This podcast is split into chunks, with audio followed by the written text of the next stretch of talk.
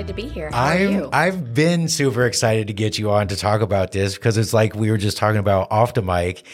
I really enjoy therapy. I enjoy talking and getting things out. I know the dangers of keeping things in, mm-hmm. you know, and, and what those things lead to, that is drugs, uh, sex, food, you know, all the weird shit that you don't don't necessarily want in your world in a bad way. Correct. You yeah, know? Totally. So um, first and foremost, give me your title because you, you just kind of explained it to me, but I want you to explain it so everybody's uh, very aware of, of your position and what you're doing. Sure. So I'm an associate marriage and family therapist, which just means I'm not fully licensed yet. So I'm done with my master's degree. And in the state of California, in order to be fully licensed, you have to do three thousand hours underneath a supervisor who is licensed. Oh, wow. So so you're already pretty much there. You you you have your driver's permit. You yep. just need your time in the car with a parent. Yeah, and I'm two-thirds of the way there. So I'm just about two thousand hours in to the three thousand hours. Wow. And and so currently when you do your therapy sessions, is it with an instructor in the room then? No. So the way it works is basically I just am working under his license. So if anything were to go wrong or somebody wanted to sue me, his license would be the one at fault. So uh, it's a big risk for somebody to kind of take you on then. Yeah, it can be if they don't trust you. so so how did you kind of forge that relationship with this person that you're working with currently? Yeah, he was actually looking for people to supervise. So he's um, his name's Jamie, and he actually is a local therapist. He's been working for twenty-five years here. He's in his seventies, and he really wanted to just kind of help out mm. the next generation of therapists. So he was trying to pay it forward. Oh, wow. That's cool. Mm-hmm. So does that mean he's on his way out too, or? He hasn't talked about it yet, but I can assume that at some point he would want to retire or at least cut back. Yeah. But there's a lot of therapists who kind of do some extent of this work forever. Oh, yeah. Well, it seems like a lifelong project. I mean, mm-hmm. I guess that's kind of one of my biggest questions for you is, is how do you get into this line of work? You know, because my perception of it is, you know, if I was going to do it, I think it would be cool to know how the human mind works and, and I guess that kind of stuff. But the downer part, you know, I was just, I dropped Junior off at school and I'm like thinking questions to ask you, right? Mm-hmm. And I was thinking to myself, and, you know, I can be very bleak at times. So I'm like, you know, that that's a, it's, it's almost like a big responsibility to take on those kinds of issues when you're talking with people. And the kind of person I am is I take on energy, mm-hmm. you know, and it's, it's one of the big, it's the biggest reason that I sage the studio every time I do an interview. I want to, you know, I'm spiritual and I want to get all that energy out, whether it's good or bad, because I know with me that those energies linger and I really take them on. So I guess my question, you know, on the flip side of, of wanting to know about the human mind and all that, is how do you prepare yourself going into these things and then not taking that stuff home with you? Because I'm sure you hear some pretty traumatic stuff in those sessions. So how, like how, why did you get into it? And you know, what, what's your, what's your why? Yeah, my why. So I think I started where you said, like, it would be very interesting to kind of just understand how people work and why they are the way they are. Yeah. Um, it was something that I always kind of had interest in. Like, I remember being like eight, nine, ten years old and thinking, oh, being, I didn't really know what it meant, but thinking, oh, being a therapist would be fun, right? Like, wow. I liked talking to people. Yeah. I was the annoying little kid at home that would go to interviews. the, like, my dad's friends. Yeah. Like, my dad's adult friends and, like, be bugging them. and How's your marriage going? Basically, yeah. yeah. So are you dating? Do you have a girlfriend yet? Why yeah. don't you have a girl? yeah, yeah, yeah. What's wrong with you? Right? And then as I got older, you know, I worked in the makeup industry briefly for a few years. And a lot of times you're doing makeup and chatting with people the way that bartenders often get people chatting to them at their bar, right? Yeah. There's certain jobs where people chat with you. Um, I think hairdressers and yep. stylists, right? If somebody's just sitting there, they're going to talk. Right. Um, and so then I started getting reaffirmed from strangers like, oh, you'd be really good at this. Like, you're a great listener. And then it was actually my own experience when I finally – so I thought being a therapist was so cool. And then I finally I went that. to therapy myself when I was twenty. Okay. But up until this point, it was just this thing I thought was like a cool job. Like, I'd love doing that. It might be fun to do.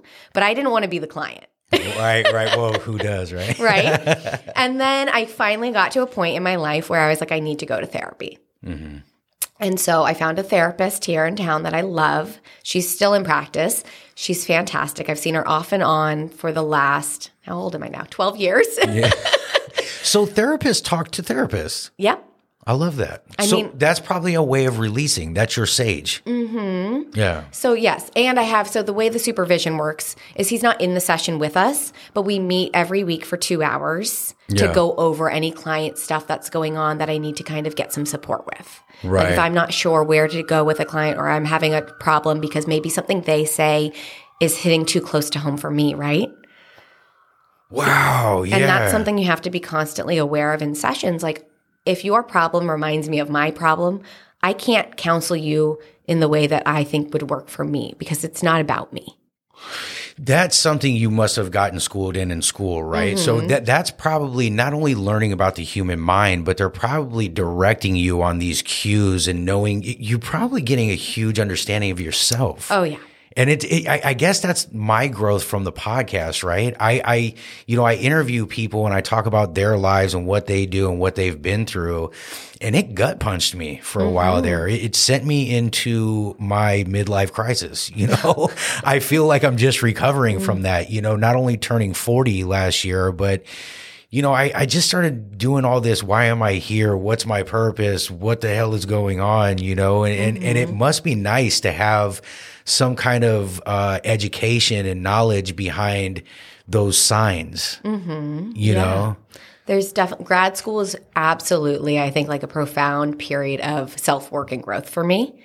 Um, obviously, all grad schools probably have differences in their program, so I can't say this for everyone who goes to grad school, but my program, I would say, at least sixty percent of the curriculum was really applying the things to myself. Wow. So it was, hey, you learned about this. Now go write a paper on how that impacted your life, right? You learn about the developmental stages through childhood. Now go talk about where you were at through these developmental stages in childhood, right? Wow. Or, um, you know, I took a psychological assessment course. And in that course, you learn about each assessment that you could give, right? And then I had to take them all myself and determine all the results that I was getting. Did you know that that was going to happen? Or was it kind of like, oh, shit, I got to do this for myself? Oh, dang. I had heard. Yeah. Right? Through the grapevine. Yeah. I loved that. I thought it was fascinating, actually. Totally. I mean, to have that understanding of yourself and an awareness of yourself and like, oh, yeah, that that hits me because back in the day, this happened to me. It's weird because I kind of stumbled on those myself. Mm-hmm. And it's it's always kind of like a profound moment. You're like, oh, I trip on that because this happened when I was a kid. Mm-hmm. You know what I mean? So it's, I guess that's the fun part of the therapy for me is getting those aha moments, exactly. you know? um, so what schools did you go to? Um, so I went to Cabrillo first. All right, another right? Cabrillo alum. Mm-hmm. And then I transferred and finished my bachelor's in psychology at San Diego State. And then I took a couple years off and I got my master's in counseling psychology at Santa Clara University. Wow.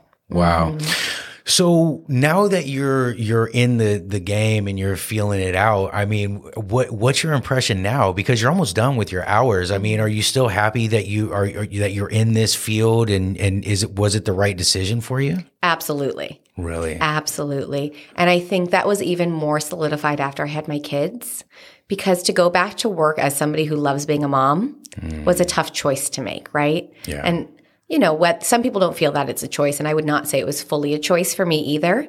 But I have more appreciation for the fact that I get to go to a jo- job that I love.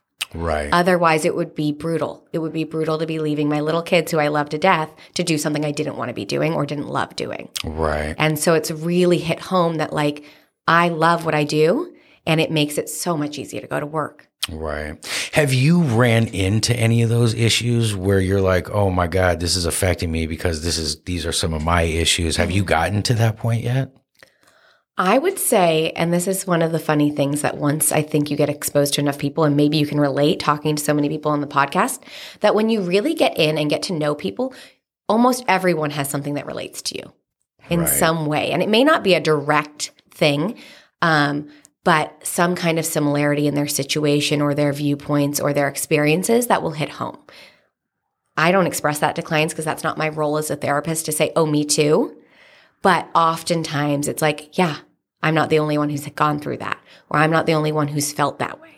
So those are more profound moments for you. I mean, when when you get those kind of connections and you realize that, you know, my my biological father, who mm. I'm, I'm not close to, you know, we've had a, a traumatic relationship, and and but, you know, he went from prison to getting his master's degree in psychology. Wow, I didn't know that. I yeah, it's, you know, there's little things that I little hidden gems with that guy that I.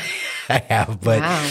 but he told me one time, um, he would say like little things to me throughout my life that it, they they fucking stuck with me, and he told me these things are going to stick with you.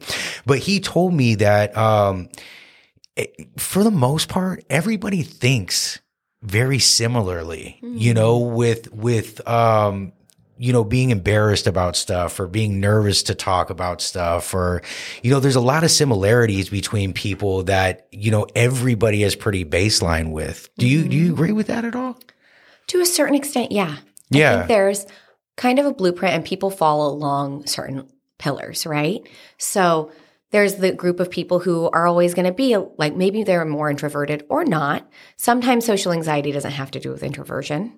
Um, but those people tend to be like, they're the ones who are going to typically be nervous to talk in front of a crowd, nervous in like a new social situation, probably not want to go to a party where they don't know anyone, mm. right? There's people more like that. And then there's the people who love people. They love chatting. They, right? So there's different types of people, but most people fall into one of these types. And is is that like just a, a, a human baseline, or is that what we're built off from the society we live in?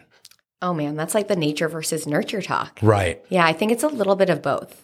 But I think it has to be human nature, right? Because we humans built our society. Right, right, right. Well, and I guess somebody that's in America or somebody that's in Britain would, you know, feel uncomfortable, maybe maybe feel uncomfortable going to a party with a bunch of people they don't know, or might not. Right. Yes, you do see it across cultures, right? So you see it expressed differently, but emotion and feelings and all of these things you see across cultures hold true.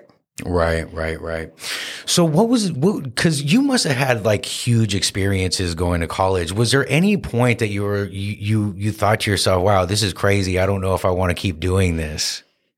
Well, the process to get licensed felt, feels and felt that way. The three thousand hours after you finish your master's, it's like so many clinicians I've heard burn out during that three thousand hours because you work so hard. And for the most part, unless you find a great job, you're typically working um, in a nonprofit, like a social services agency. That's where most of the jobs are at this level, mm. um, and they don't pay very well. So you're working really, really hard, kind of grinding away at these hours. You're stuck because you literally can't do much else until you get them done and get your license, right? Yeah. And three thousand is a lot. I mean, that's yeah, years. It is. So That's the that's the thing that's hard. For me, the best thing I did was I did do agency work for the first couple of years. Um, I worked a lot with basically social services agencies that would serve like the Medi-Cal population, which is absolutely in need. Unfortunately, then you're jumping through a lot of hoops for insurance and the county, right? Yeah. And so a lot of your time is not actually doing therapy, it's doing paperwork. Oh, wow. That must be a pain in the butt. It is. Yeah, well, that th- those are the things where you get to that line where you want to quit, and then the line, it's just right over that line is where the rainbow stuff is, right? Exactly, yeah. yeah. So luckily, I made the transition out of that work into private practice. And I still serve at-need population by doing a sliding scale. So um, I have my full fee, but I also reduce that for clients in need who can't afford it. Right. To a certain extent. And that's what I've found is the best way for me to both keep my own sanity, right? Yeah. Not burn out and still be able to serve those in need who can't always afford. Right, therapy. Right. So are you currently using, uh, you're not only using his license, but are you also using his space? Do you have to be in his space as a part of the supervision? Mm. Yeah. So he, so he's not there with me, but it's an office in his name. Yeah. That he leases. Right. But right, he's not right. there when I'm there because only one of us at a time. Right. right. Well, you can't have two sessions in one room. That'd be exactly. a little awkward. And then tell me about the pandemic. I mean, because because you, you were doing your hours through the pandemic. Is that correct? Um, so I took a little bit of time off because of having babies, mm-hmm. but I did start working again in March twenty twenty-one. So I've been working again for just about a year. Okay. So things, right, the vaccine came out around then. So things were slowing down pandemic-wise, but absolutely in the field, you've seen a huge uptick in need. Yeah. Everybody wants to get in to see a therapist, and most therapists are full. Yeah.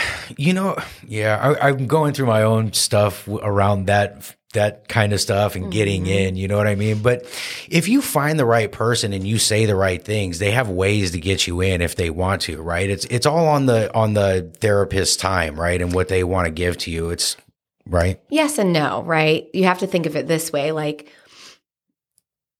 it's like working at any job, but when you're working this job, it's not like you can do it on your own time. Right. right? It's face-to-face. All of the time I'm spending is face-to-face with another person or or on Zoom, I will say. Are you doing Zoom still? I do Zoom and I do in person, and it's kind of up to the client what they prefer. Wow. Yeah, mm-hmm. Zoom, you know, I've done a couple of things on Zoom. I will not podcast on Zoom because mm-hmm. it's it's for me, I have to I have to have the person in front of me. I have to see body language cues. I have to hear, you know, I know when you're going to stop, and there's always a lag and there's always weird stuff with Zoom, so I get oh, yeah. nervous to do podcasts on it. I won't do it. Mm-hmm. You know what I mean? Do you have a preference? Oh yeah, I definitely prefer in person. Yeah. For all the reasons that you're saying, like it's I, body language is a huge thing. And if I can only see, you know, right. chest, neck up, I'm losing everything as far as body language goes. Right. Um, the lag time, people cutting out technologically issue, technological issues are such a pain, like people getting completely like kicked out or thrown off or whatever. And, and then having to restart. Time. Yeah. And it also just messes up the flow, you know, if you're especially if you're trying to talk about something vulnerable, that can be really tough. Um, what I will say is that some people who probably wouldn't go to therapy will go now because it's so convenient with Zoom. Mm. You know, they find the time now because I don't have to get in my car and go anywhere. Right, right, right. So it does make it more accessible yeah. to some people. And so there's the benefit that it may not be as great as doing it in person, but it's definitely better than nothing. Yeah, yeah, yeah, yeah, yeah. Now, I keep thinking, like, you know, w- when we own the motel, I talk about the motel and owning the motel, you know, mm-hmm. before, you know, I was podcasting and all that. And, and I, something that I haven't really talked about is that I had a little mental breakdown mm. towards the end of our tenure at the motel. And I was going through, I was having panic attacks mm. and, and it was getting to the, you know, I had a couple panic attacks. And there was times where I, I, twice I thought I was having a heart attack because yeah. I just didn't know what was going on. Mm-hmm. And I found a psychotherapist mm-hmm. and, and I started going to her, and I mean, the difference was like night and day. And yeah. just to be able to talk about little stuff, you know what I mean? It really just, it lifts so much off your shoulders. What do you think is the biggest benefit for people to go to therapy? If somebody is is on, you know, the line if if they should go or not, mm-hmm. what what would you say to that person to push them over the line to go ahead and give the therapist a call?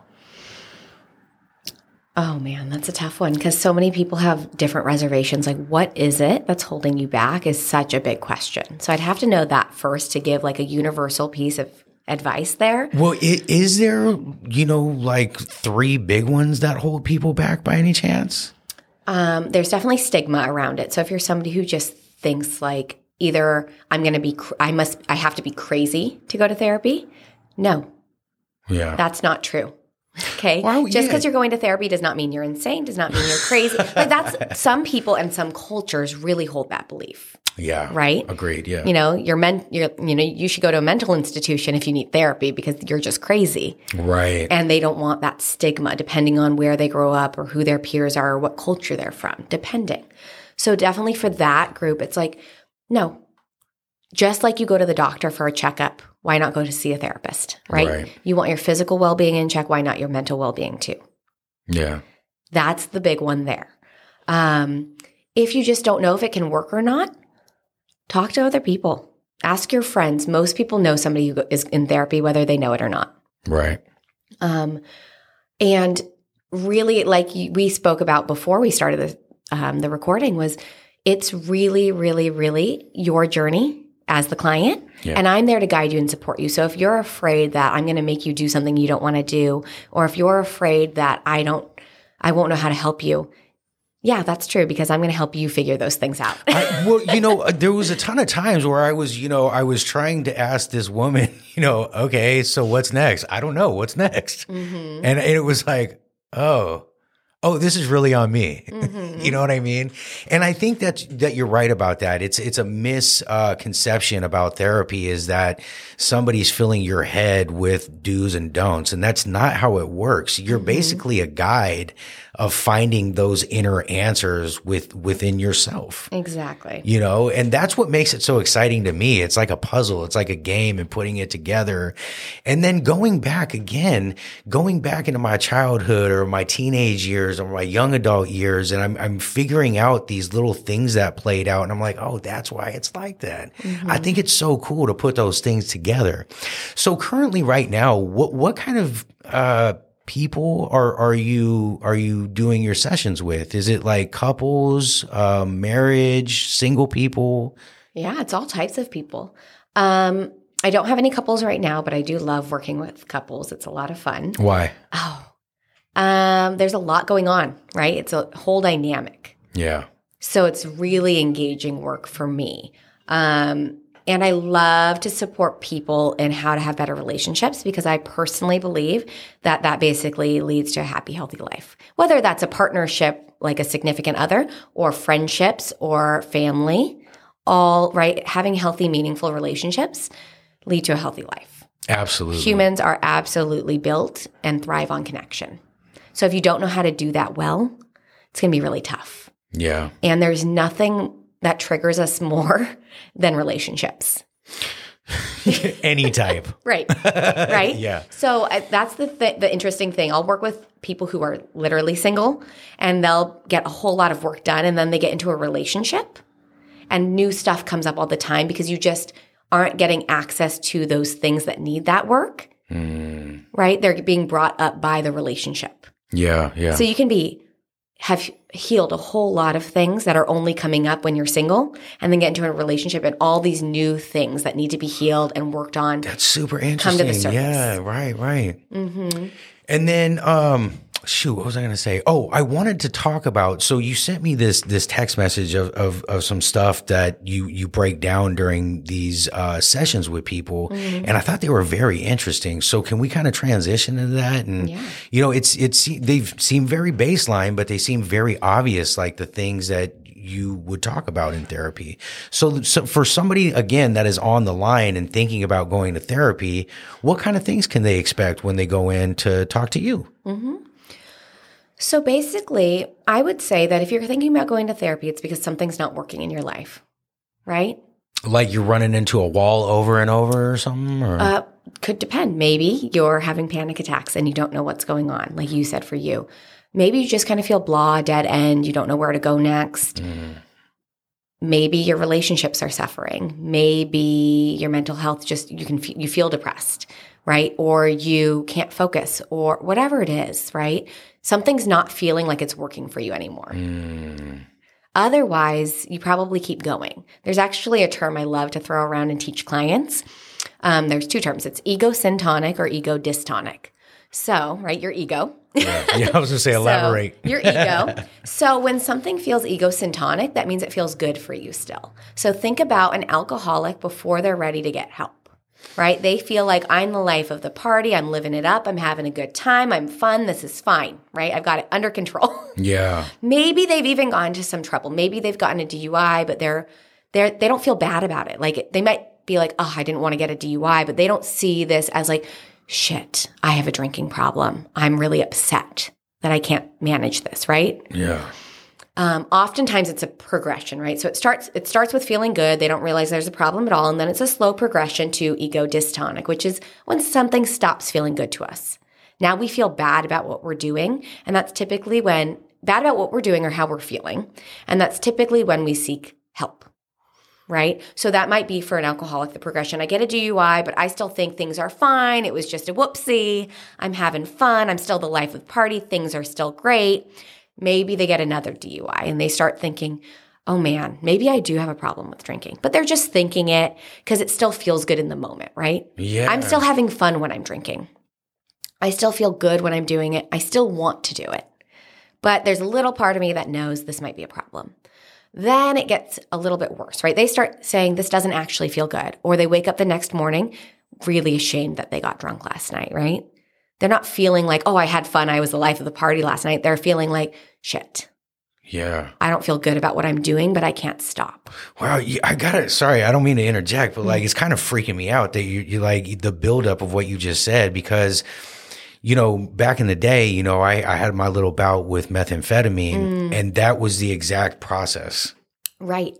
So, and, you know, it, and it, it, it people have asked me, you know, how did you get clean? Because I have a cousin that this, or my uncle or my aunt or something. And I'm like, yo, man, like, it came from within. Mm-hmm. And that's the part with drugs and alcohol that ends up hurting family members, wives, children, is that the people that aren't in the situation, you know, uh, the abuser, they want something so bad for somebody else that isn't ready to accept exactly yes. w- what what it is that they're doing. Mm-hmm. So I, it, that was kind of like a gut punch. I felt that. that, yeah. that that's a trip, that buildup. And that actually applies. So, right, it goes from egosyntonic, feeling good to us, to ego dystonic, no longer feeling good to us. It feels bad. It feels out of alignment. We feel ashamed. We feel defeated. We feel like we want to change it, right? And that's really where people typically are at or pretty close to, because sometimes they're coming because somebody else is poking them too. But yeah. if they're showing up on their own without somebody else telling them they should,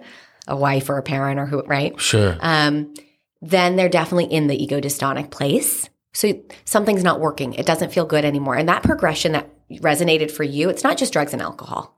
Right. It's pre- it's depression. It's anxiety.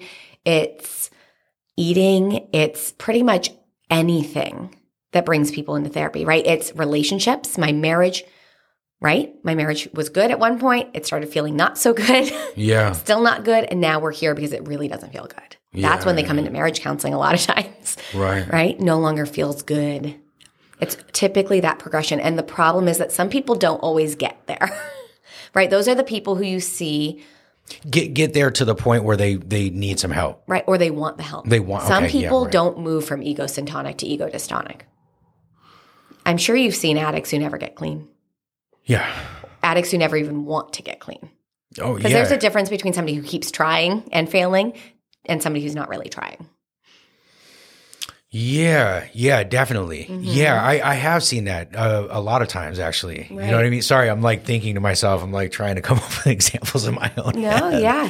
And it's the person who's, um, there used to be a diagnosis. It was like more mild depression. It used to be dysthymia. And now it's like persistent depressive disorder. But so that's like Eeyore. Think about Eeyore. Yeah, yeah, right? yeah. Right? Just kind of gloomy and glum. From Winnie the Pooh. Right. yeah. That's the people who feel like that kind of all the time. So it's not major depression. It's not I can't get out of bed. I'm miserable. Um, it's just kind of like blah, like gloominess. Right. And a lot of times those people may not seek therapy. They're just – they accept that as their standard quo, right? Yeah, that would be a bummer to live in that place. I mean, I've been there. Mm-hmm. You know what I mean? But I'm also – I, I'm very blessed because I grew up with a single mom. You know mm-hmm. what I mean? And, and you know, there's there's, you know – the balances with, with all that too. But because I grew up with a single mom that likes to talk, that's very upfront about her emotions and what's going on and, you know, what's going on with you, you know, I grew up talking about my feelings. Mm-hmm. And if I had a bad day, I'd go home and, you know, mom, put my mom, my head in my mom's lap. She rubbed my head and be like, what happened? What's going on? So I feel like I kind of grew up with, with the openness and being okay to talk. So I'm very blessed in that capacity. Yeah. Um, now I'm, I'm thinking, I'm listening to you talk and I'm thinking about you being in a session and I'm wondering what happens when you have a bad day and, and you have to go in and you have to kind of be there for somebody else. Does, does that, does it kind of take your bad day away when you have to kind of lean into somebody else's stuff and be there for somebody else? Absolutely. Yeah. It definitely pauses it. Yeah. Um, I, the most important thing that I can do as a therapist is be fully present with you. Yeah. Your question that you asked that I don't think I even completely answered about what can somebody expect when they go to see a therapist. Yeah. The one thing you want to look for is somebody fully present. That That's a great tip. Fully present. There is different, like you said, um, but I think before we were recording was there's a whole, all different types of modalities and different therapies. And So you're going to find differences between therapists, and you probably have to do some of your own research if you want to figure out what's going to be a good fit for you. A lot of therapists are pretty eclectic now, right? We pull from different theories and different things to give you different tools. Right. But the one thing you really want is somebody really present, and you want to know yourself well enough to look to know if you're looking for a therapist who's going to give you a lot of space, right? Do I really need somebody who's going to give me a lot of space, really let me talk, really let me process? Or am I really looking for somebody who's going to drive the session more, right? Who's going to be asking the questions, kind of guiding the session more? Yeah. Um, so we talk about that as far as being directive or not. Am yeah. I a directive clinician or not? And I do what my client needs.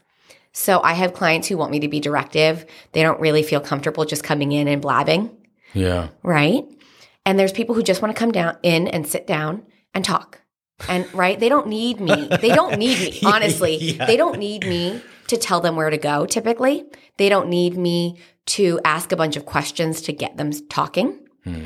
I ask poignant questions in the moment, or I reflect things I'm hearing them saying when necessary, but I also sit back and do a lot of listening in those sessions. Right, right. Right? Yeah. And the other sessions where somebody's really looking for me to drive the session, it's I'm doing a lot of exploring, a lot of asking open-ended questions, a lot of supporting them and figuring out what they need to even be talking about in the room. Right, Because right, sometimes right. they don't know. Is there is there one type of personality that you like better than the other, or easy is easier? I'm sure somebody that just talks all the time, I can see where that would be easy, but I would also see where you're you're trying to keep that person on track and then ask the right questions mm-hmm. and get, because I know me. I mean, I'll go left, right, left, right, left, right, talk about, you know, issues I had as a kid, then talk about yesterday or the next day, or you know what I mean? Mm-hmm. So is, is there one person or or type that you like better than the other? No, but I will tell you what type of client I like the best. Okay. Somebody who has insight and awareness and the ability to self-reflect, right? To some extent, or at least the openness that if I offer something to them, right? An insight I'm seeing or hearing you say, and it makes me think that maybe, right? I want somebody, a client who's at least going to consider what I'm saying. And I could be wrong. And that's something I tell all my clients. Please tell me if I'm wrong. If I get it wrong, let me know. I'm not the expert. You're the expert. I'm offering you what I'm thinking, what I'm hearing a lot of times come from you. And if I don't get it quite right, if I say, oh, it seems like you were really afraid, and you're like, no, I wasn't really afraid, but I was feeling a little sad and disappointed, right? If I miss the emotion, right? If I say, it sounds like you're really frustrated with your friends, and you're like, no, I wasn't frustrated with my friends. I was frustrated with whatever, you know, my friend's boyfriend. Yeah, yeah, yeah. Okay, correct me, please. Thank you. I can't do my job if you're not correcting me. Yeah, that helps you. Right? Don't be afraid to speak up.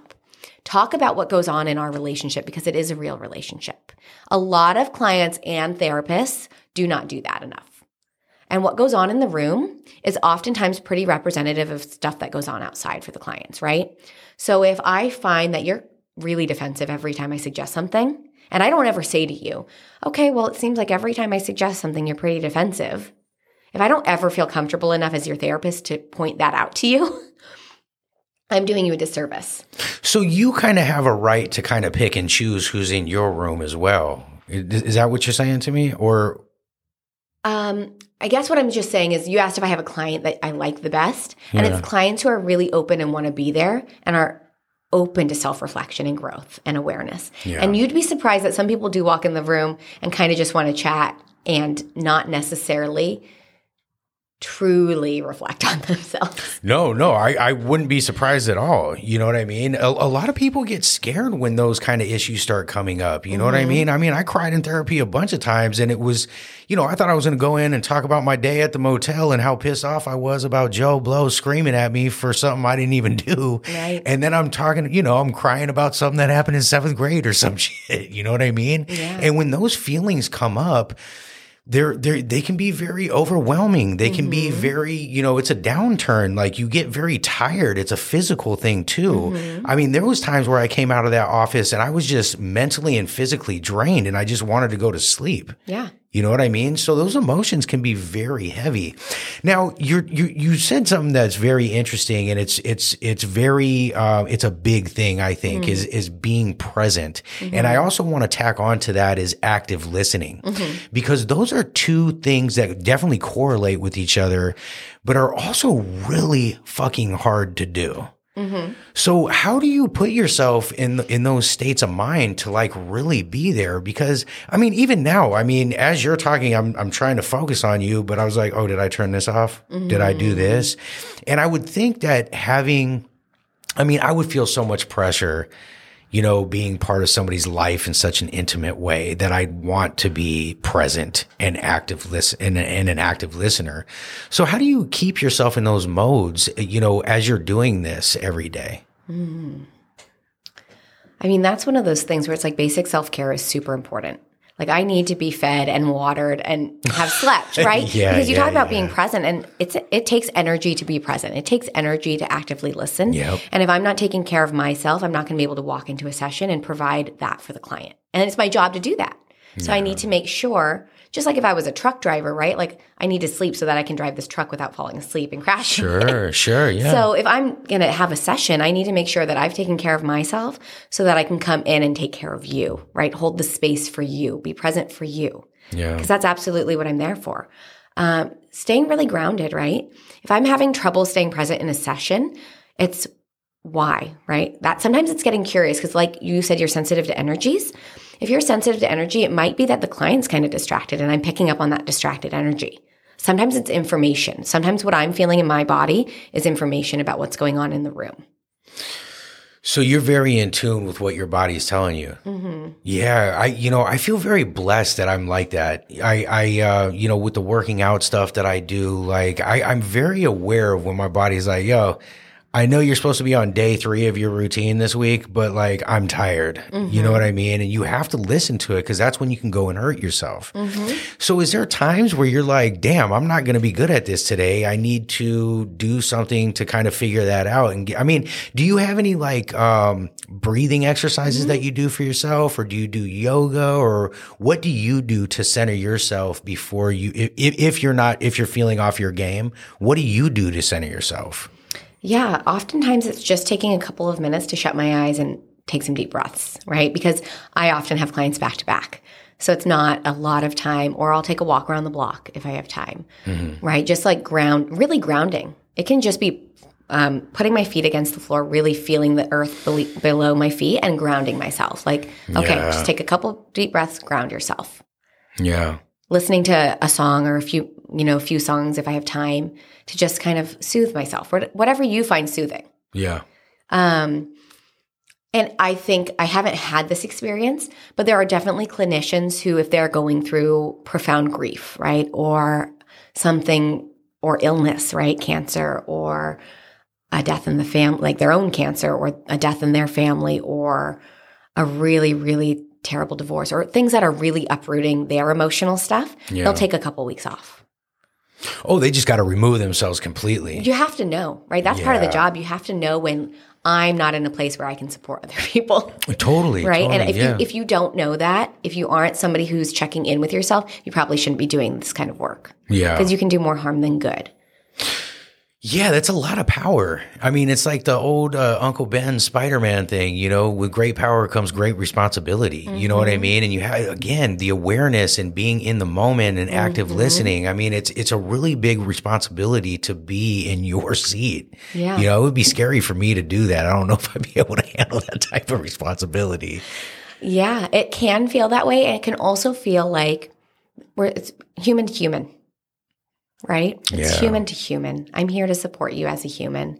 And to go back to that presence and active listening, the number one thing they find in research is that the number one thing that affects change and outcomes in therapy, right? So like how well somebody does after therapy is the therapeutic relationship.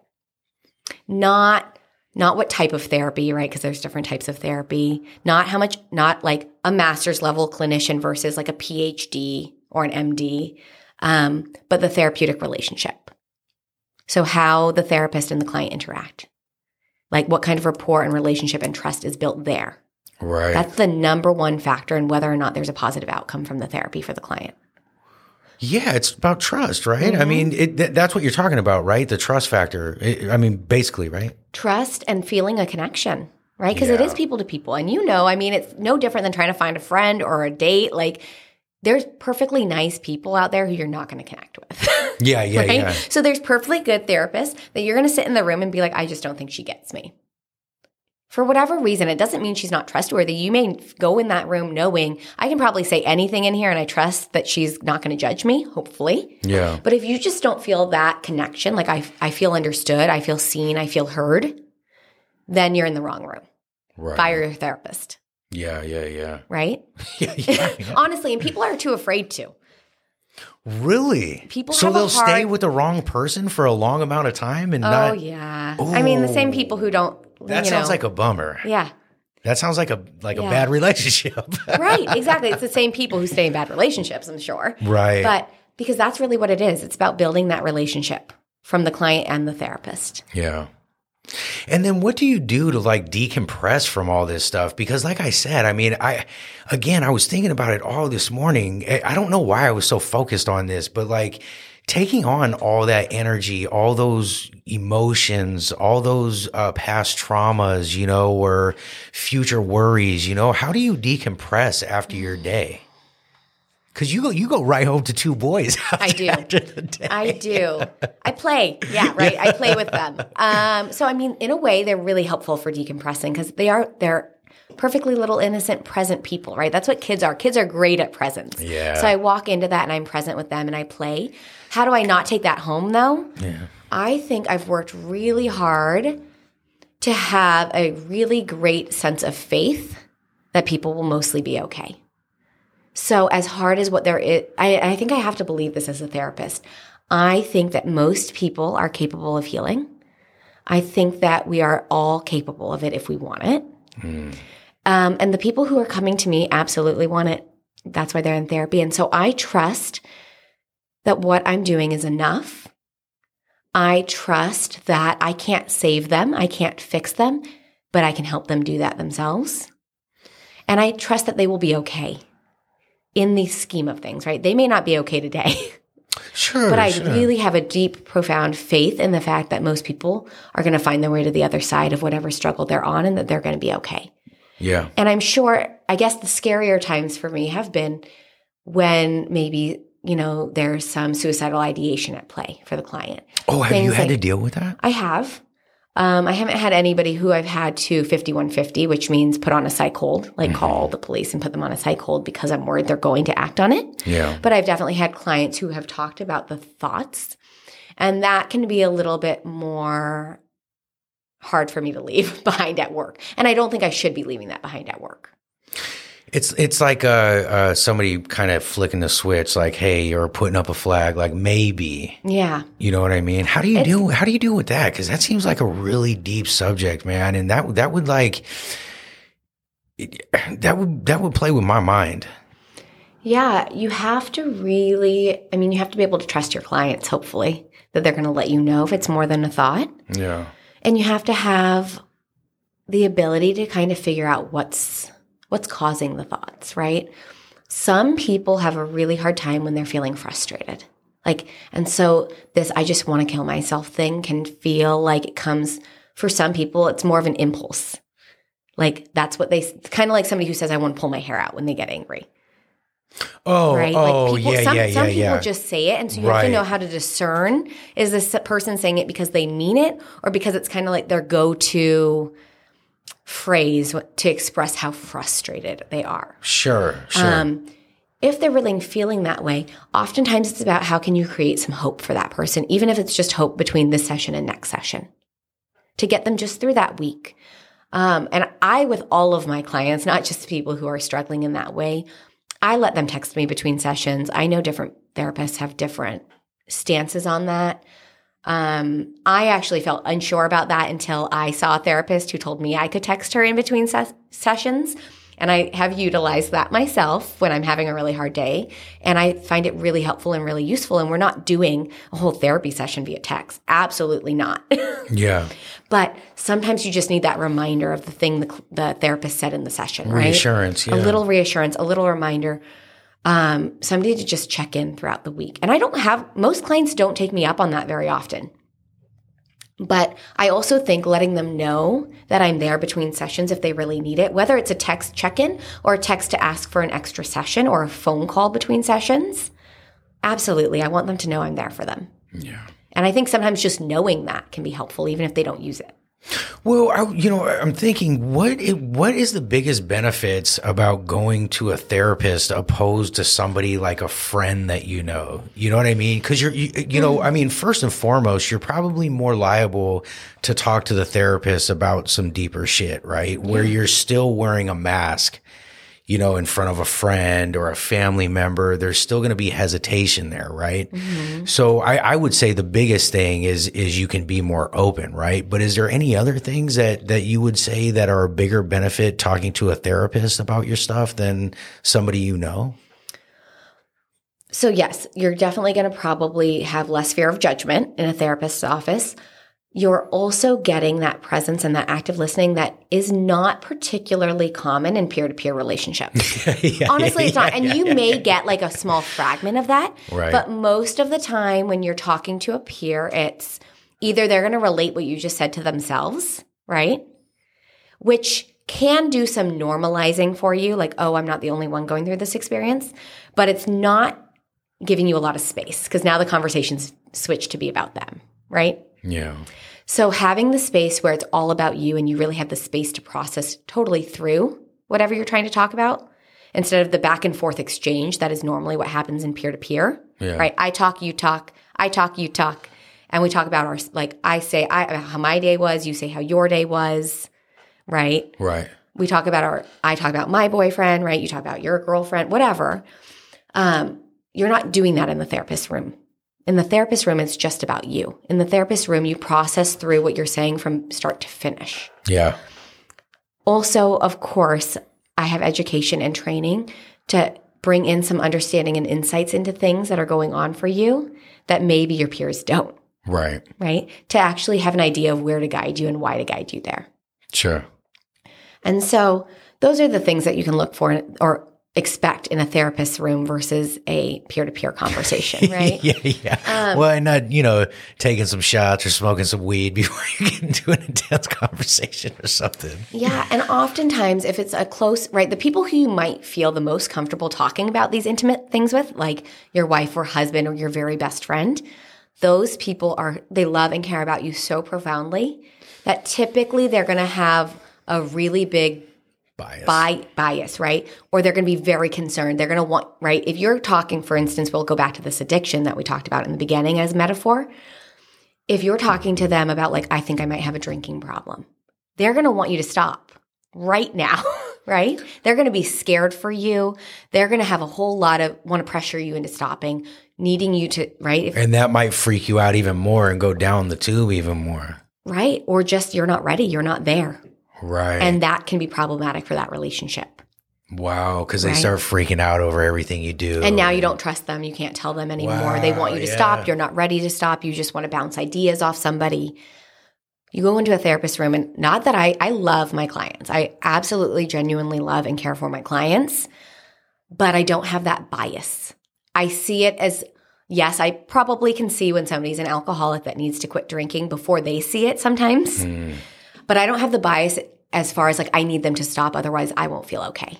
Right. Right? Yeah. I'll be too scared all the time because he's my husband, right? That's scary if it's your husband. That's scary if it's your very best friend. Right. If it's my client, I can have the patience and hold the space and kind of help them get to a place where they're ready versus trying to get them to be ready before they are. Yeah, yeah, yeah. Have you done any work outside of the Santa Cruz area?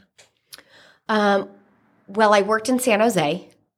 Okay. Uh, but those were all in the nonprofit agencies. I also worked up in Fairfield when I was living in Vallejo in a nonprofit agency. Okay. And then some of my, because now I do private practice on Zoom, some of my clients are in like the Santa Rosa, Petaluma, oh, wow. Vallejo, Davis, Sacramento. Like I can, I can see clients anywhere in California. Oh, so, that's kind of cool. Right. So that is the other perk of Zoom. yeah, yeah, yeah, yeah. Um, and, w- well, I guess the reason I asked you that is is because, you know, the Santa Cruz and Central Coast area, we're very health conscious. We're very mindful people. We're about the environment. Do you find that there's a difference with the people that you talk to in this area compared to the people that are outside of the area by any chance? Not with my clients so far, but I do think I probably would see it if I practiced in a different state. But mm. in general, I think California is like-minded with that more kind of so, stuff. Definitely right. more so right. than certain other states. Um, and I might say there, there's probably something about me that attracts a certain type of client. Mm. Right? That would be my guess, is when somebody's looking for a therapist, there's going to be some commonalities between these people that they're choosing me.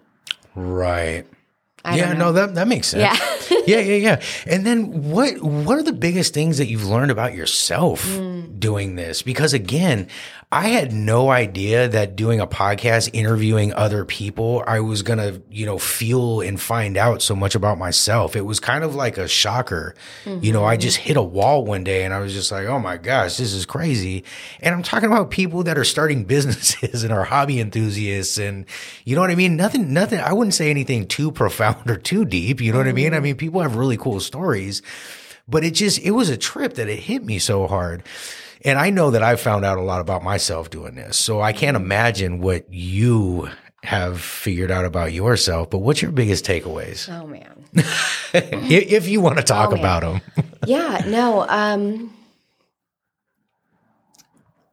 it's much easier to give somebody advice than it is to take your own advice, which everybody knows, but it's different when you experience it. It's different when you experience it. And the growth never ends. The growth never ends. Like I'm never going to be at an end point. My clients are never going to be at an end point, which is kind of scary, but also relieving. Like you're always going to be growing. You're always going to be doing better. You're always going to be shifting and changing. And I think I know that in a really profound way now that I, maybe I didn't before. Mm.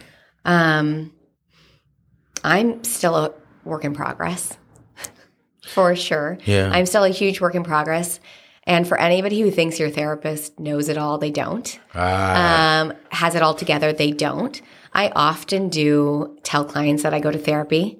I want it to be normalized for them. Like just because I do this work doesn't mean I don't need my own therapist. Just like I hope your doctors are going to get checkups from a different doctor too, right? Yeah, yeah, yeah, yeah. Seriously though. yeah. Like you'd be amazed what people think. Yeah. Um, right? And we're all just humans. Nobody has it all together. So much of what we do and why we do it is just trying to feel better. Oftentimes, not in the best ways. Yeah. You know? And as you said, the more we can learn about why we do what we do, the more we can choose to do things in a different way if we want to. Yeah, yeah, yeah. Do you find that when you're in these sessions with people, do people go back to their childhood a lot? I mean, that that's where everything starts, right? I mean, I know that I've gotten a lot of things um, from my childhood that are still affecting me and will always affect me mm-hmm. till the day I'm gone. You know what I mean? And and is that like the place that everybody starts at? Well, can I ask you something? Absolutely. Did you bring that into your sessions on your own when you started going to therapy? About did, childhood? Yeah, or did your therapist kind of prompt you? No. Well, I – it's super personal. Like, I, and, and I don't want to front anybody out, so I'll yeah. tell you exactly what it is when we get off. Okay. But there was something that happened in my childhood with somebody that was very close to me that I realized – is why I think a certain thing about mm. a certain thing mm-hmm. or a certain way about a certain thing. You realize the impact it had on you and where it oh, yeah. from. Okay. Oh, yeah. And and and no, I brought that up. But okay. again, I'm a fucking talker. You right. know what I mean? So that's why I was asking, because a lot of people don't necessarily bring up their childhoods. Like they will at times in passing, but it's not like the focus for them. Um It depends on – so this is where you get into different therapeutic um, theories. Mm. So I'm somebody who really works psychodynamically, which basically means that I believe we all are who we are because of our childhoods. Primarily the first five years are the most impactful as far as developing our ways of thinking, our attachment styles, all that stuff. So because of my theoretical orientation, I make all of my clients talk about their childhoods. So it's where you start. Um, I don't always start right there, but we get into it within the first like three to five sessions. Right. Sometimes because I am, I want to be where the client needs to be. So if you come in and you just had a terrible day and you really need to talk about that day, I'm not going to make you talk about your childhood, right? yeah, yeah, yeah, yeah, yeah. Um, but it is important for me to find out pretty early on what your childhood looks looked like. What were some of the profound experiences of your childhood? Was there any trauma? Um, that stuff absolutely shaped who you are today. Yeah. Um, some therapists do things more like C B T, cognitive behavioral therapy. Um, those kinds of therapies are more symptom management, in my personal opinion, if not combined with something else. So they're really looking at what you do and what you think today. And they don't necessarily look at why as much as how do we change it. And what led you down the path of, of thinking that starting at the beginning was more important than anything? Why is that mm-hmm. the way you you conduct your therapy sessions? Well, my own experience in therapy before I was ever a therapist when I was twenty, right? Um, more like you, knowing that some of my experiences as a child, many of them, shaped who I am and why I am the way I am, and a whole lot about why I'm having the problems I'm having, right? Right, right. Um, And so how – and I want to I want to fix the problem, not just the symptom. That's what I want for myself. That's what I was looking for in therapy, right? I want to process through the reason I'm doing these things, not just stop doing the thing. Yeah. Because then I'll just – so let's say you're a drug addict, right? And you just – you you stop your addiction. That's fantastic.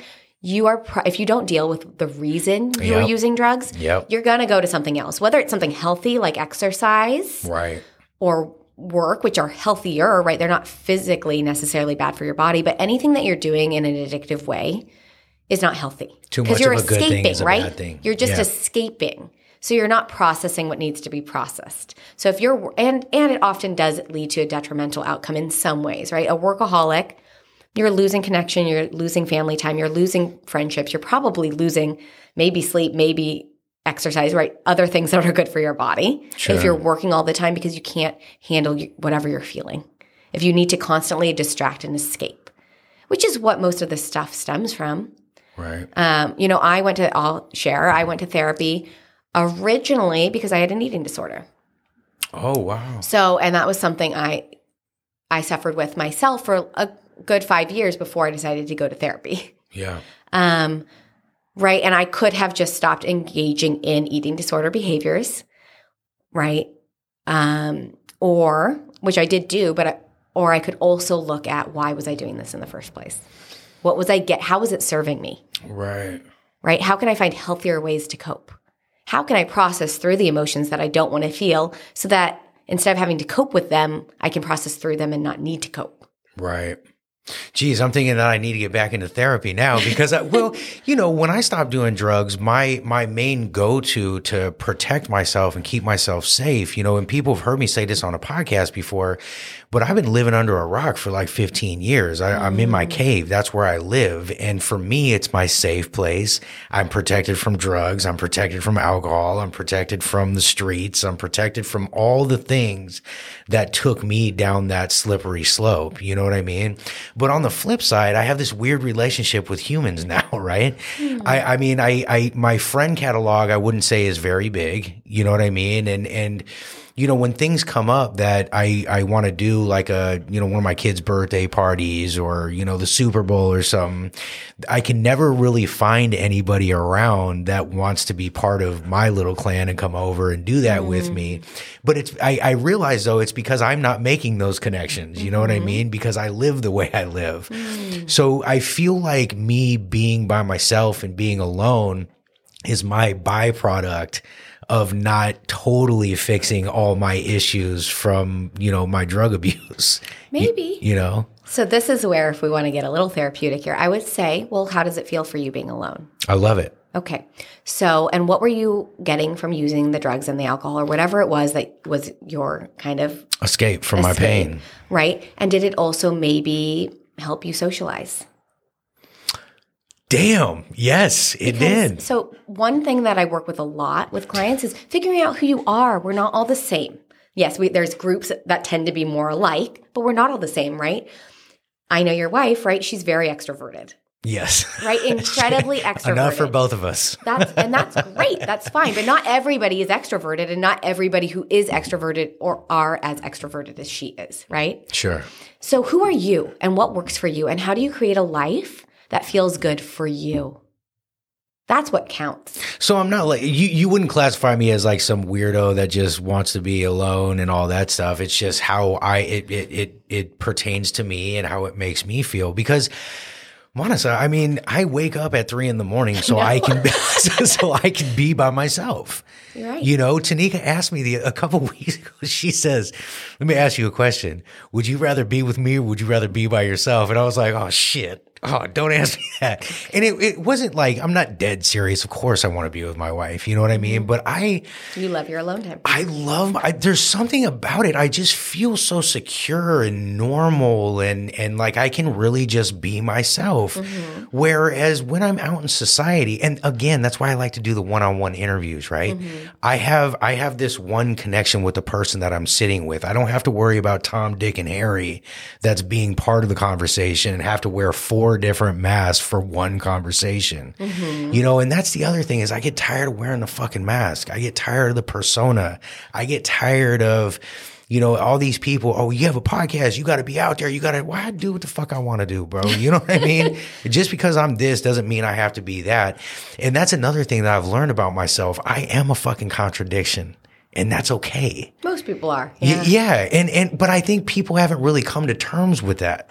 Well, it's hard in society to explain that. Yeah, I mm-hmm. I guess, yeah, I guess. Right? I, like, how do you explain that I can be both? A lot of people want, right, we like to put things in boxes and categories. Our brains like that. Compartmentalize. And our brains like it because it makes our brains think we're safe. And our brains are designed to see something and categorize it, right? Yeah. That's very evolutionary. See that, okay, that's a fruit, it's safe to eat. See that, okay, that's a poisonous plant, can't eat that, right? Right. That's a bear, should be scared. That's a butterfly, it's okay, right? Primitive, caveman days. That's what our brain's designed to do. Categorize so we know if we're safe or not. Quickly, quickly categorize. Yeah. So the more complex we are, the harder we are for other people's brains to categorize. So that's another way of putting a mask on and having a persona. Is that what you're saying? It's well, it's part of why it's hard for other people to accept if that you maybe have contradictions, mm. right? And it's part of why we do limit what we show other people because then we're easier to categorize for them and for ourselves. Right. Right. So do you think it's important to be as authentic as possible, or do you think masks and personas are important? I'm, I'm asking that as an opinion, not not like a, what did they teach you in school? I mean, right, right. So I don't like masks. I so do you. When you say mask, do you mean you're only showing a part of your personality, or literally it's fake? Do you know what I mean? Yeah, I mean, I would say both. I mean, uh, I'm I'm talking about like Alan Watts, you know, conversations talking about personas and masks. I'm talking about them as an analogy of mm-hmm. of you're not totally yourself when you're out in the world. Nobody is. I, I mean, it right. it would be fucking impressive to meet somebody like that. But no, okay. I, I I don't. I, to me, I don't think anybody walks around without a persona or a mask on. Yeah, I think they have a use. Yeah. Right. And so it is important to have relationships in your life where you're more authentic, and spaces in your life, even if they're alone or with your wife or with your kids or with your best friend or your therapist, where you can drop that to some degree. So you think they're important to have, but you also think they're, they're you, you should have safe places to be able to take them off so you can kind of breathe. Yeah. Because it's not, it would not be wise or safe to go out in the world and be completely vulnerable all the time. Right. And that's what being authentic is. Like, you need to know who to show certain qualities and characteristics to.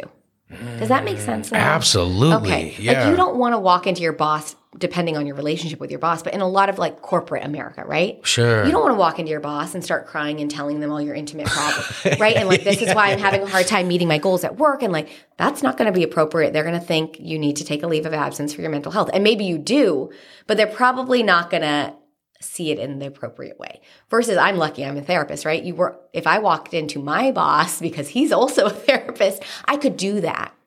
Right. But you kind of have to know where it's actually safe to be told, totally vulnerable. Where can I, where can I do this and it's going to be received and held, right? Yeah. Held.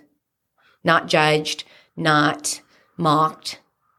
Yeah, there's just not that many places that, that that's not going to happen. You know what I mean? And I also think with the way that the American society is and social media, I think that's oh, totally yeah. turned everything upside down on its head. Mm-hmm. And I, you know, again, I have all these weird relationships with, with people and things. You know, social media is like this up and down thing for me, right?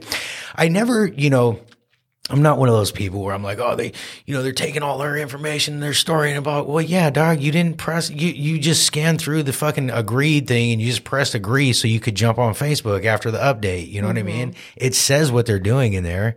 You know what I mean? And I also think it's good to have connections with family members and friends or whatever. So I, I don't look at it as like this evil tool, but at the same time, it burns me out. You know what I mean?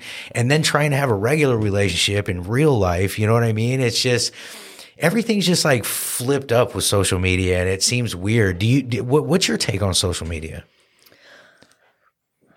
It can be a blessing and a curse. So it depends how you're using it. There are so many people on social media who really, they use it as a highlight reel. And I see this a lot with my teenage clients. It can be really hard to see people's highlight reel all the time and remember that it's just a highlight reel, right? That's toxic in a lot of ways. Um, it's not real life. It's just a snapshot of like the, their most perfect moment. Right. Um, that's not particularly helpful. But we have seen a shift in social media, right? Especially Instagram. I guess I don't use TikTok, so I can't speak on that. I don't really use Snapchat either. I can't speak on that.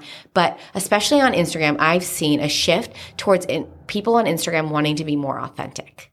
Mm. Um, that's when, when I had kids, I shifted my Instagram. I found that it was really important to be authentic. I wanted to share my experience as a mom to two boys in an authentic way. And I, I have always been pretty authentic on social media. Like I find that to be a place where I will go on and I will – I will post something where when I'm crying. Um, I will try to share some of my real struggles and not just my perfect moments. And though the, when people use social media in that way, I think it can be really connective, hmm. right? You can actually feel like, oh, I'm not alone without having to go and talk to somebody. So there's this whole duality to the behind a screen thing, right? That allows some people to get more vulnerable, to create connections like via, they see somebody post something that really resonates for them, they're going to reach out via Messenger or whatever and connect in a way that they probably would never have face-to-face because you would have showed up with your personas, right? Right, right. And so that can be really beautiful and really normalizing.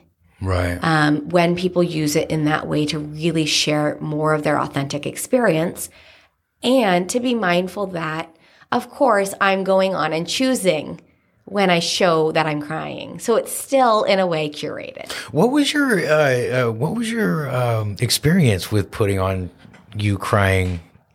Um, I mean, I wasn't like bawling, but well, like yeah, tearing. But, but, um, people responded really. You know, the people who know me a little bit more in real life, of course, com- uh, messaged me, and I mean, anybody. I've ne- I have not really had people say anything negative.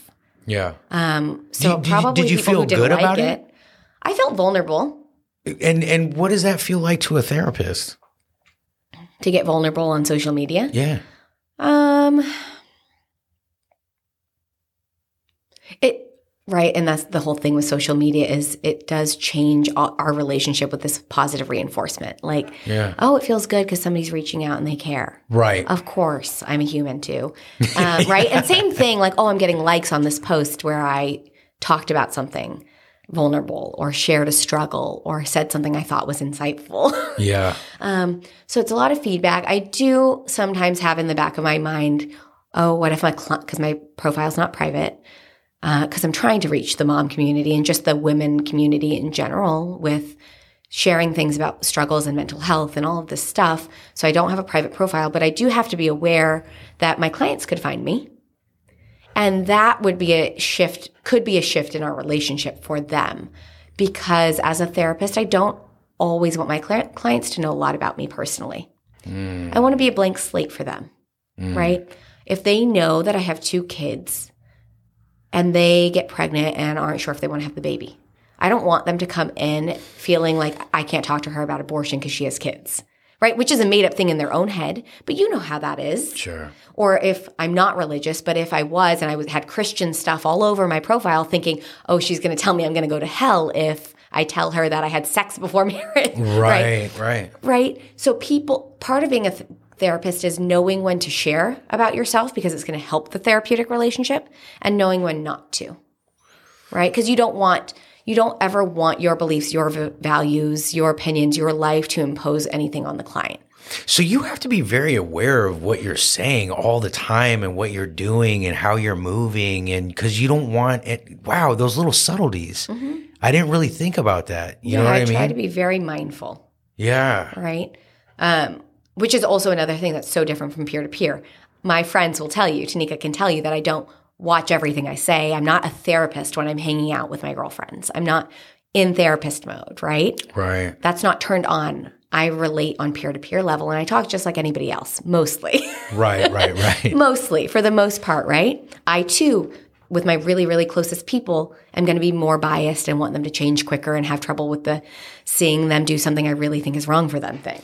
And do you ever take the the therapy mode and bring it into your relationships, and people be like, oh, great, here it comes. You know, I mean, we joked around about that at the Christmas party. Yeah. You know what I mean? I was like, what are you going to do? Come on and judge me about everybody or uh, analyze me, I said, or something like that. D- does it ever come out and you're like, oh, shit, sorry. I don't think I judge, but I think sometimes I do reflect things, kind of the way you said, oh, maybe I should go back to counseling because I created my whole little world, and like, and then I kind of reflected back to you. Yeah. Well, does it work for you better now? Is it just because you're really introverted and maybe the drugs and alcohol were just a way for you to socialize and not be true to who you are? That was a trip. I'm sorry to interrupt, but goddamn, that was a trip because I, it, it, that was one of the reasons that I, it just, that I didn't realize that until right now when you said that. So that was kind of weird. Sorry. No. So I think I do that, right? So I wasn't being a therapist, but I said something that I saw because I saw it and said it in a way that I might in a session. But right. We were just having a normal conversation, right? Right, right? So just like if we were hanging out and I said, oh, how's life going? And you said, I don't know, I've been thinking maybe I need to socialize more, la, la, la. And I might say, because I'm a therapist, oh, but do you need to socialize more, or do you just need to accept that you're actually introverted? And I see it that way because I'm a therapist, and I offer it to you that way, right? It was a question. I didn't tell you. Right. And so I say, I think I say things in a way that maybe somebody else might, and I see things that somebody else might because of my profession. And do do you feel like people get like leery of you coming around now because you're you're a therapist and you do this? Do do have you had any friends fall off because of it? Like, because they oh, gotten no. scared? No, no, not friends, but dates. You'd be surprised how many men, and and that's, I mean, that already tells me, right? You hear that I'm a therapist and you're like, oh, that's so cool, because you appreciate and respect what I do, right? Yeah. So that tells me a lot about the person, whether it's a f- potential friend or a potential date. If they're like, oh, are you going to psycho- psychoanalyze me? Like, I don't know about that. Okay, you're already not for me because you clearly don't respect what I do. Mm. Oh, right? Yeah, because it's like kind of mocking it and yeah. putting it down a little bit, yeah. right?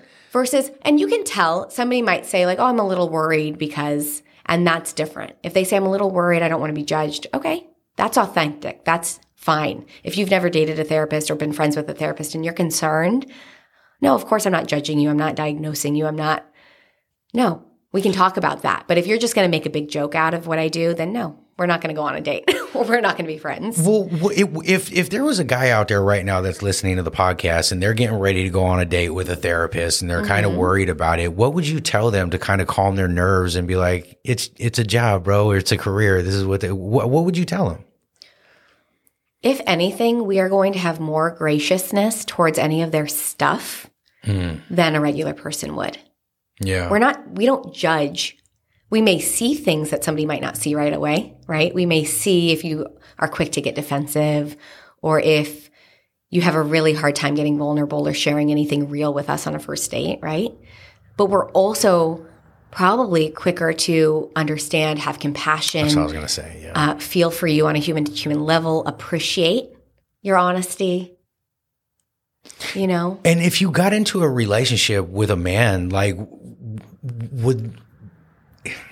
I'm trying to think how to say this. Would would that person, would it be okay for them to expect to have like sessions with you, or would you kind of push that off? I mean, not like full on mm. sessions, but I mean, it seems like, you know, there would be times in the relationship where they'd be like, shit, I don't know if I should tell Monica this, or mm. you know what I mean? Or how how would that, that dynamic work if if you knew that if you were with somebody for like a year and you're like, dang, I, I know because I'm a therapist that th- there's this issue that needs to be worked on. Like, how would you go about like getting that out? You know what I mean? Without you doing the work, mm. because I'm assuming that you probably wouldn't be the best person to do that. No, Um, I mean, on a professional level, that's absolutely not something I can, I can't work with people I know.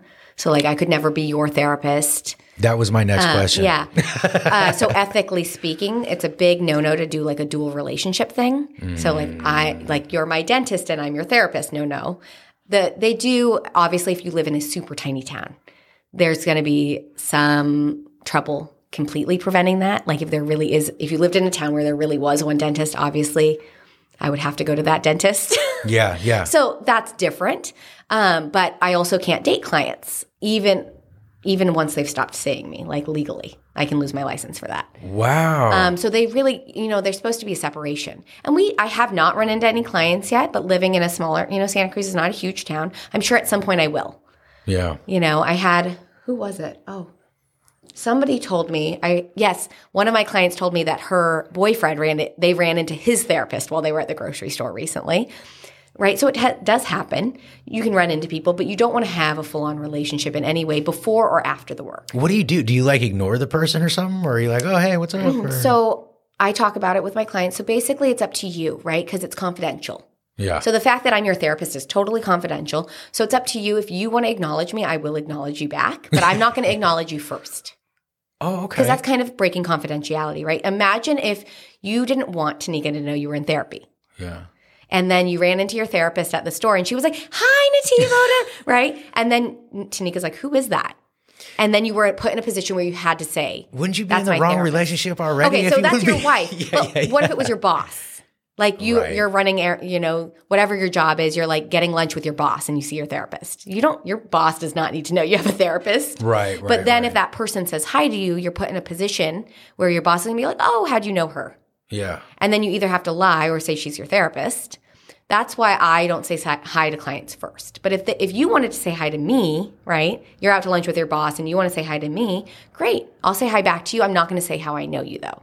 Right. That's up to you. You can either introduce me, oh, this is my therapist, or you can be like, oh, this is Monica, like I know her from back in the day, whatever. It doesn't matter to me. Right, right, right. But it's the ball's always in your court. That's cool. As man. the client. And I, I I didn't realize that you worked with teenagers. Mm-hmm. So I wanted to ask you, what is like the biggest teenage problem in like twenty twenty-two? Is it is it like a social media thing? Like we've mm. been told in the media or, you know, because it seems like that's all you hear. In the, I mean, I've stopped watching the news. I don't watch the fucking news anymore. It yeah. drives me insane. It makes me afraid. It me makes too. It makes me paranoid. It makes me think that we're going to run out of water next week or, you know, COVID is going to kill me if I get infected by it or, mm-hmm. you know, so I've cut that out of my life. But on the media, in the media, They they're constantly pushing the, you know, teenage suicide because of Facebook or or Instagram or whatever. Is that a big problem that you see, or what is like a, a big teenage problem in twenty twenty-two? I think it's the same problem most teenagers have probably had forever, which is feeling like they're the only ones yeah. going through this awkward teenage phase, figuring out how they are. But it's extremely exacerbated now that they're social media, right? Yeah. So imagine when you were in high school, mm. right? And there wasn't social media. So you were like, oh, you know, Bobby down Monica, the street. Monica, don't date me. Bobby down. Well, there wasn't social media when I was in high school either. Like no Instagram, yeah, right? Yeah, but we, we were rocking with like pagers back in my day. But anyways. I, you know, some things are better with age. yeah, yeah, yeah. Um, so you were just comparing yourself to like Bobby down the street. Right? And you saw what you saw of his real life. Yeah. Like you saw him come out of gym class sweaty still, right? You yeah. saw the reality of his life to the small extent that you can see anybody's life when you're not living in it. You didn't see his highlight reel. If he went to a party you weren't invited to, you didn't necessarily know, mm. right? Yeah. But now you see on Snapchat or Instagram that all these people from your school are at this party and you weren't invited, right? You see so-and-so hanging out and you want them to be your friend. You see – so there's this master comparison going on, which with things that are not the full picture. Yeah. That always have gone on, but it's exacerbated now because of social media. Yeah. The comparison thing is just rampant, and we've always done it. That's adults too, though, man, that comparison exactly. thing. Yeah. But the thing with teenagers is that they have no – they're still figuring out who they are, yeah. and they don't think they're normal most of the time. Like – so much of what I do is normalizing their experience. Like, it's normal to worry about what people think about you at seventeen. Totally. Everybody, and it is something that most people grow out of to some extent, yeah. right? You really, you get more confident, you get more secure in who you are because you figure it out, not because you've know, like, you don't know who you are at seventeen. Or you get comfortable with yourself, right? right? But yeah. I don't think you even know who yourself is at seventeen oh, to abso- get comfortable abso- with it yet. Monica, I just went through a midlife crisis where I was like, why am I on this planet? You know what I right. mean? So I'm just like leveling out with that myself. Right. yeah. So it's like how, like at seventeen, nobody you know doesn't worry about what other people think. Like, that's normal. You're not the only one worried about that. Like, sure. And it won't be this way forever, normalizing that. And yes, it looks like Jill on social media in her bikini shot doesn't worry about what other people think or has all the confidence in the world. Yes, that's what it looks like, but that's not the reality. That's yeah. just a picture that makes you think that. Totally. Right? Well, I, I just did a post the other day, yesterday or the day before or whatever, and I was like, man, you know, the reason I do this podcast is so people see where people, they can hear where people start. Yeah. You know what I mean? And social media, the way it's built up today is like, everybody thinks everybody just started there. You know what I mean? And mm-hmm. like, no, there, there was a struggle. There was a beginning. There was a, a struggle. It was hard to get to this point. And that's why they have X amount of followers or X amount of downloads or X amount of views, or, you know, mm-hmm. their, their car shop is, is banging in the town, or, you know what I mean? Like, there's so many different reasons. And oh, yes, yeah. they went through it too, but that's the downer about social media is everybody thinks everything's instant. Right. You know, and it's, it's a real bad misconception. Absolutely. And that's part of what I try to do on my account is at least show both sides of it. Like, I have pictures on my account in a bathing suit. Yeah. And I also write in that, like, I have always wished that I had bigger boobs, right? Like, I will post that out there. I will post that, like, I hate my stomach. The only time I ever liked it was when I was pregnant. And I loved my Aww. pregnant belly, right? Like, yeah, yeah, yeah. Um, but I will say those things because I want other people to realize that they they can see the picture and think whatever they want, but I kind of want to try to mitigate their thoughts. Because sure. they may look at me and think I look perfect. Right. Right? Because everybody – I mean, we are all kinder to other people typically than we totally, are to ourselves. Yeah. Which is one of the things I was texting you about.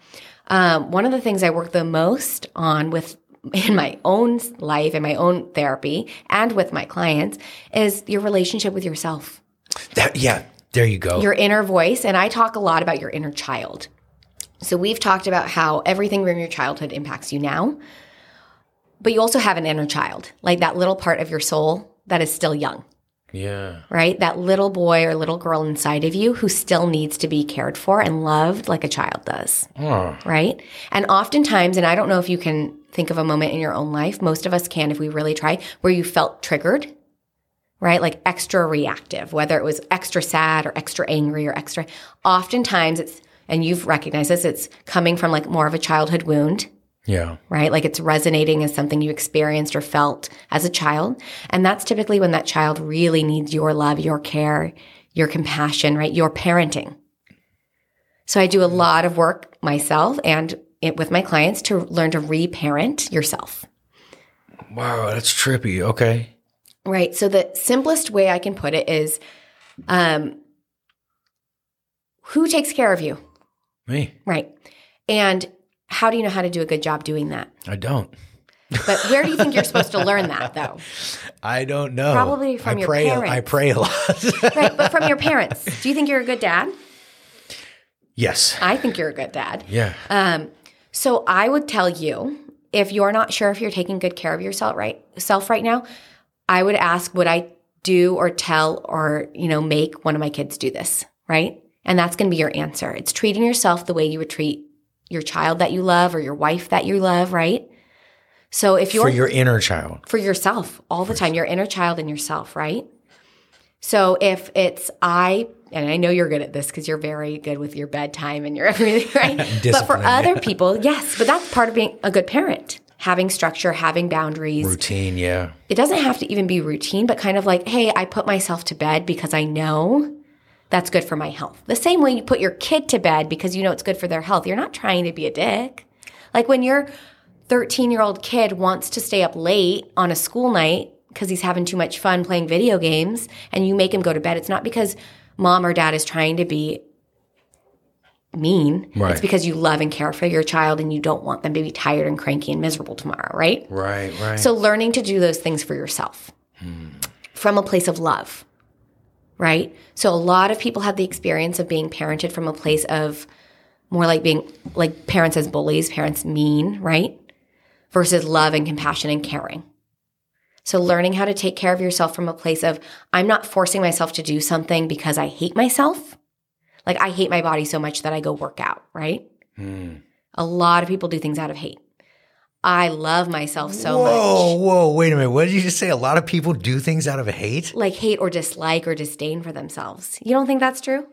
Oh, no, I think it okay, is. That's yes. why I stopped. Okay. That's, it was like profound. You know yeah, what I mean? I was like, holy shit. A lot of people shit. don't have that self-love. And it's more like we're constantly like punishing ourselves, trying to perform, trying to meet these standards that are set by the outside world. Well, this this is, I guess this is where, you know, me living in my cave and under a rock, mm-hmm. you know, come into play. You know, I, I, I've been going through some stuff with, with my oldest son. Mm.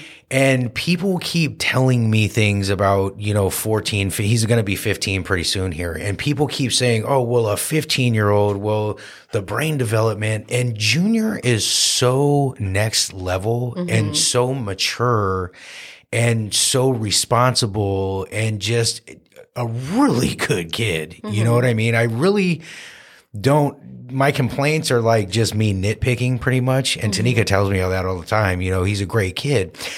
But I, I, I, I forget that there are fourteen and fifteen year olds that aren't on Junior's level. Oh, yeah. You know what I mean? And I, you know, not to be an asshole, but it's the majority of the teenagers that are his age are not on his level. Yeah. A lot of my friends say, you know, talking to Junior is like talking to an adult, man. Like, he's very intelligent. Mm-hmm. He's mature. He like, you know, he's on it, you know? And then we go through these situations and everybody's like, no, no, he's fifteen, man. You can't do that. And I'm like, what are you talking? But I'm not used to being around other fifteen-year-olds. Mm-hmm. You know what I mean? I think Amari's, you know, the happiest fucking kid I ever met in my life. Mm-hmm. But I'm not around other one-year-olds, so I don't know. You know, for a long time, like for the first six, I was like, this kid's broken. You know what I mean? He's only laughing and smiling. Like, what's going on? You know yeah, what I mean? You guys got an easy baby. Yeah, no, we got, we got, we got super lucky. Let's transition a little okay. bit. Can we talk about your Instagram page? Sure.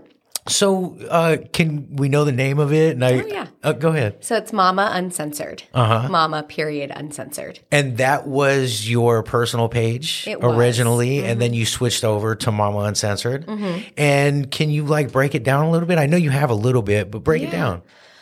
Um, so even bef- when it was my personal page, I tried to do be very authentic and share things about my own struggles. I, t- I there's definitely posts about body image and eating disorder stuff, since that's most of what I've struggled with. Um, and then when I became a mom, I really wanted to build that community on Instagram and be a part of that community that's on Instagram, yeah. sharing all of the things motherhood, because being a mom can be so tough. It can feel so isolating. It can feel like you're the only one going through it. Or you can see all these beautiful, perfect pictures of the moms on Instagram whose houses are clean and their style is perfect and their baby looks perfect and all the things look perfect. Yeah. Um, and I wanted to create a place and a community where we talked about all things and all the authenticities of it, um, the highs, the lows, the struggles, and normalized things so that there's less kind of mom guilt and so that I felt normal. Like, I wanted to document my experience uh, too, okay, right? Yeah, yeah, and part yeah. of the way that you feel normal, I think, is by saying something and then having people say me too. Relate. Yeah. Right? So I post things and people will message me and be like, me too, or like, thank you so much for sharing that. Yeah. And then I know, like, that feels good on like an ego level, of course, but it also feels good to know that I'm not the only one going through it. Yeah. Um. Yeah, and I have two boys. They're one and a half and two and a half, so they're less than a year apart by three days. It's crazy. Right? And I and that's also been a unique experience that I thought would be fun to share. So part of it's like been fun. Like, I want to share something because it's fun for me, and I want to share the fun part of motherhood. And I also want to share the real part and the struggles. And, you know, now I'm a single mom doing this on my own, and that has been a hard transition for me.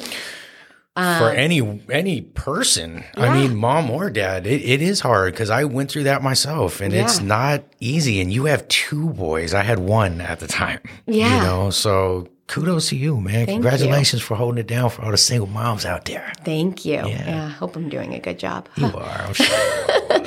But I just wanted to like create a community for that. And I think it's a good outlet. It's funny though, because you asked about being vulnerable on Instagram, mm-hmm. and sometimes it's almost easier because of the screen to yep. say things there rather than like call a friend. Yeah. For me. Yeah. I'm I, sure it's not that way for everyone, but sometimes I can say the hard, vulnerable thing to the mass public. yeah, yeah, yeah, yeah. Versus like calling somebody and having to have like an intimate one-on-one conversation, which is a, a plus and a downside. Like I think sometimes it, I can use it as a way to avoid having the conversations with people who I should really let be there more, be there for me more. Sure. Does that make sense? Yeah, yeah, absolutely. But it also then creates those conversations because people see it and respond and message and, you know, instead of having to ask for help, people offer it maybe. Yeah, yeah, yeah. And yeah. I struggle with asking for help. It, is that just who you are? Or is oh, it, yeah. Yeah. yeah. Well, you know, I, I, somebody told me if you want something done fast, do it yourself. But if you want something done and if we're to go far, you do it with other people. Yep. You know, and it's, it's one of my struggles, man. I'm so, I just want everything done my way when I want it done. And, you know, asking for help is a, is a real hard one for a lot of us, I think. Yeah. Yeah. You know? It totally depends on your experience with it growing up and how it's panned out in your adult life, right? Whether yeah. it feels safe to you. Right. To ask for help. Because that's very, asking for help can be almost more vulnerable than sharing something personal about yourself. Damn. Yeah, you're right. Mm-hmm. I didn't think about that. You've uh, hit me with some zingers today, man. I, I really appreciate it. Yeah. Uh, Monica, I mean, we're on an hour and thirty minutes, dude. So I, I'm going to end this, but okay. I just want to say that I really appreciate your time. And it's been so cool talking to you. And I'm, I'm glad we got into this and finally got the interview in. Yes, I got COVID. We had to, we had to postpone it for a little while, but thank you so much for your time today. Yeah. And uh, can you give the listeners a way to get a hold of you? Sure. You can connect with me on my Instagram page. As I said, it's not private. Um, and what's the handle on her again? Mama, M A M A dot uncensored. Okay. Um, at in, on Instagram. And then if you're looking for therapists, you can find me on Psychology Today, Monica Grossman. Yeah. Mm-hmm. All right, Monica, thank you so much for coming in again today. I really appreciate it. I am your host, Nativo Gonzalez, reminding you to be cool and spread love. Thank you so much for tuning in, everybody. We will see you next